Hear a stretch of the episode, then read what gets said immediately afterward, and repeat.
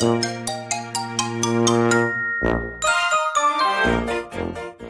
徒すみおの Survival Life in Canada 皆さんこんにちは。生徒すみおのサバイバルライフ in カナダです。バンクーバーに住むすみおと、シアトルに住むさやが北米でうまく生き抜く方法をシェアするラジオです。こんにちは。こんにちこはん。にちは。低い声出さないと、私ギャーって笑った時に結構声があ飛びますよね、音が。そうだそうですねそう、だから、って笑うようにっていう風にしようと思ってます。笑うセールスマン懐かしいな。それ、どうなんだろう。今、え、ちょっと結構さやさん古いことしてますね。びっくりした。ドーンって言って。今日はさやさんですね。ははいい。えーとですね、えー今私シアトルに住んでるんですけれどもはい。車を持ってないのでバスを使うことが多いんですねでまあバス停に行くまでに歩かなきゃいけないので歩くんですけども、えー家の近くの大きな横断歩道があるんですよ。大きな交差点にまあ大きな横断歩道があって、うんうんそこで同じところで3日連続、えー引かれそうになりました。うわーえ、それって信号待ちでさやさん止まってる？あ、私はあの青な青になったからあ、渡っている。渡っている。はい、横断歩道を渡ってい渡たら。っててことは、えっ、と、信号、車の方は赤のはずですよね。そうなんですよ。はいはいはいそう、私が歩いてます。歩行者が歩いてまはいす。はい、青です、はい。青ですからね、歩行者が青信号。はいなのに、黄色の矢印がこう点滅するんですよ。あ、そうですよね。イコール、安全だったら左折していいよ。てなって。でも、それ歩行者の方も青なわけですよね。そうですよ。それで左折のチカチカがあるんですよね。そしたらそれ絶対事故るじゃないですか。そう、で、違いますよね。だけど、だけど、青じゃないから黄色なので、みんな、停止したところから、急スピードで、急発進して、私の前をすり抜けて、左折しようと。ああ、その黄色は急いで行けって理解してる人たちですね。そう。で、私普通に歩いてるんですよ。で、なんかこう、右、左、あ、左、右、左とかで見て、見て、うん見て、見て。で、あらゆる運転手さんと目を合わせてコミュニケーションを取って通るんですよ。なのに、はあはパーンって私の目の前にパーンってきて、あはあ私も、ああ、こうやって人って死ぬんだって思ったんですよね。いや、怖い。それでも、信号機のタイミングがめちゃくちゃ悪いってことですよね。うん普通は歩道の方が、もう、渡り切って赤になったら、左折オンリーチカチカ出てきてもいいけど、そう。それ。だから多分、うん車が悪いっていうよりも、うんまあ車も悪いですよ。うん、悪いけど、信号機悪いですよね。だってそのチカチカなかったら左折できないってことですよね、その車たちは。そうなんですよ。だから歩行者側が青だろうとなんだろうと、チカチカ出てる以上は行ってもいいっていう意味だから、そう。ね、そうですよね。だから、で、私、なんでこんなこと、3日連続でその、特定の交差点で、あの、そういう事故りそうになったこともあるし、なんかいきなり車が突っ込んでくる。なんか、いきなり車がバックしてくるとか、うんなんか、ガソリンスタンドで歩いてんのに、そのなんか、ガソリンスタンドの脇をうん。歩いてんのに、いきなりなんかピョーンってって、こう、引かれそうになったこととかあるんですよね。うんうんうんうんうん。なんでだろうって思ったら、なんかアメリカって先進国の中でも、うん。唯一、えっ、と、歩行者の、えー交通事故で死ぬわ割合が年々増えてる。うーん。そう。で、その交通事故の件数も増えてるし、えー歩行者の死者数も増えてる。から、どっちにしろ増えるんですよね。増えてるんですよね。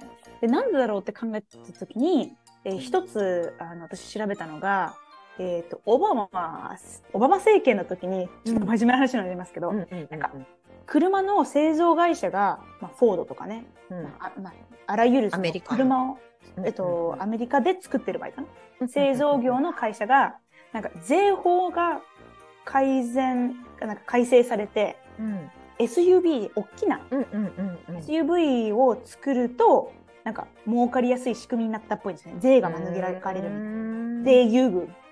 そしたら、こぞって、大きな SUV の車をみんな製造し始めた。うんうんうんうんそうすると、なんかね、こっちのハイランダーとか、トヨタのハイランダーとかもそうなんですけど、でかいんですね、前が。でっかいです、でっかいでかいです。ですよね。うんで、あとこっちのフォードの、あの、でっかいピックアップトラックって言ってあるじゃないですか。でっかいでトラックあれ、こっちが、その、目がすごい上にあるんですね。こう、運転手が。ボンネットのところが高いんですよね。そう高いんですよ。うんで普通だったら、普通のセダンとかの小さい車だったら、うん歩行者をヒットしたら、えっ、と、バンパーの上に来て、確かに。れるはずなんだけど、うんアメリカの車ってでかいのがこの頃多いから、下に巻き込まれるんです。タイおお、ヤのなるほど。確かにタイヤも大きいし高いから、そう。車高が高いから中にこうシュッて入っちゃうってことですね。そう。あと、後ろから疲れた場合も、なわかんないですけどな、なんで後ろから疲れるのかわかんないですけど、後ろから疲れた場合も、うんこう、前にボンってたたあの、こう、叩きつけられるか、横にボンって。だからもうなんかこう、やば、ややばいんですよ避けられないってことですよね。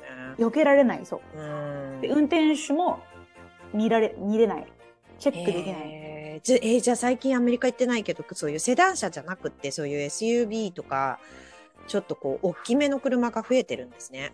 あ、もう大きいですよ。シアトルとか、普通に道狭いのに。うんまあ、バンクーバーと同じくらいですかね。知ってるのバンクーバー市内のと同じくらいなんですけど、とりあえずトラック多いでしょ、うんなんかでかい車が多いんですよ。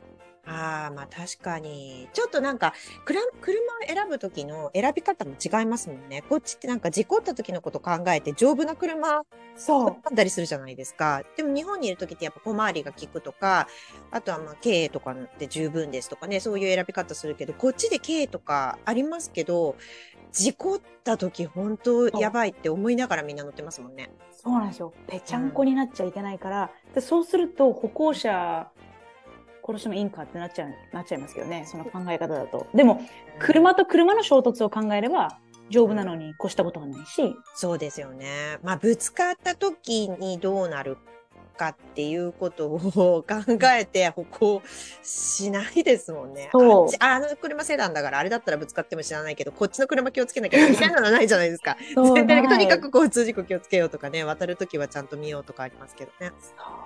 うんで、なんか、やっぱ暗いし、暗くなってきてるし、もう4時半とかで。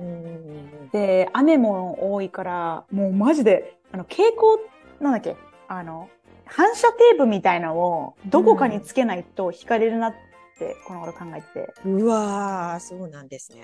うん。でもなんかほん、本当になんかもう、あの、あ、こんなに死って、あの、身近にあるんだって最近思いました。うん、まあ確かに、まあアメリカとカナダって近いようで、ちょっとこう違いますもんね。やっぱりアメリカの方が全然車社会で、そうそう、そうなの。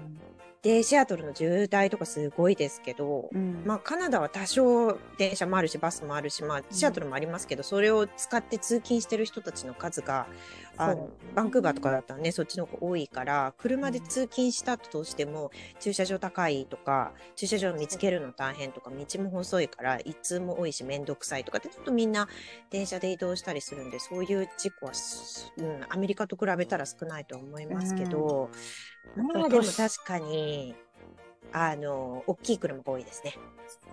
トラック系多い。多い。都市計画もダメダメ。車私ね、すごいんですよ。今ね、ちょっとなんか、えあの、都市計画にすごいな興味があってうん、その、歩行者と、えっ、と、自転車とか、そういうのにフレンドリーな、まあ、あの、社会をうんアメリカもカナダも目指さないと、うん。あの、ダメだよねっていう風な、私たちの年代ぐらいから意識が変わってきてるみたいなんですね。ああ、そうですよね。車もまあ持つよりもシェアする人たちが増えたりとか、うん。車、私もあのカナダ住んでた時は、車で家を出ないとどこにも行けないみたいな。ああ、そうでですか。うん私家からも出ないからわかんないけど。私結構バスとか好きだから、車も運転するけど、バス乗っちゃいますけど、電車も乗るけどあの、何でしたっけ？キックボードじゃなくて、あ、電動ボード、電動スクーター。ありますよね。うんあれとかも結構、夏の時期とか活用してる人多いし、うんレンタルの自転車とかも多いですよね。そうですね。ね、トロントも多いし、あとなんか、カルガリー発祥らしくて、あのなんか、なんですか？電動の？あ、そうなんですか？ええ。うん。だからなんかカルガリー行くとみんななんかスーツ着た人とかがあの電動のあのえ？キックボードみたいなのみんな乗っててちょっと面白いんですよ。面白い。えー、すごい。そうなんですよね。でもああいうの活用することでちょっとね、その渋滞もそうですし、うん。うん、交通事故とかもどどんどん減らしていかなきゃっていうのはありますよね。いや、もねう、運転してる方から歩行者になって、えーうん。まあ、立場が逆転したので、考えも変わりました。あそっか、普段からうん。車運転してたのに、そうですよね。うん、確かに。そう。まあね、日本はね、鳩に突っ込むおじさんもいますから。あ、そうですよ。皆さん気をつけ、本当気をつけてくださいね。気をつけてくださいね。はい。はい。というわけで、今回も最後までお付き合いいただきありがとうございます。さやとすみおのサバイバルライフ in カナダ。法廷通訳と私立高校専門留学エージェントのさやと、学校スタッフのすみおがお送りしました。お便りやお問い合わせ先は概要欄をご覧ください。また次回お会いしましょう。バイバイ。バイバ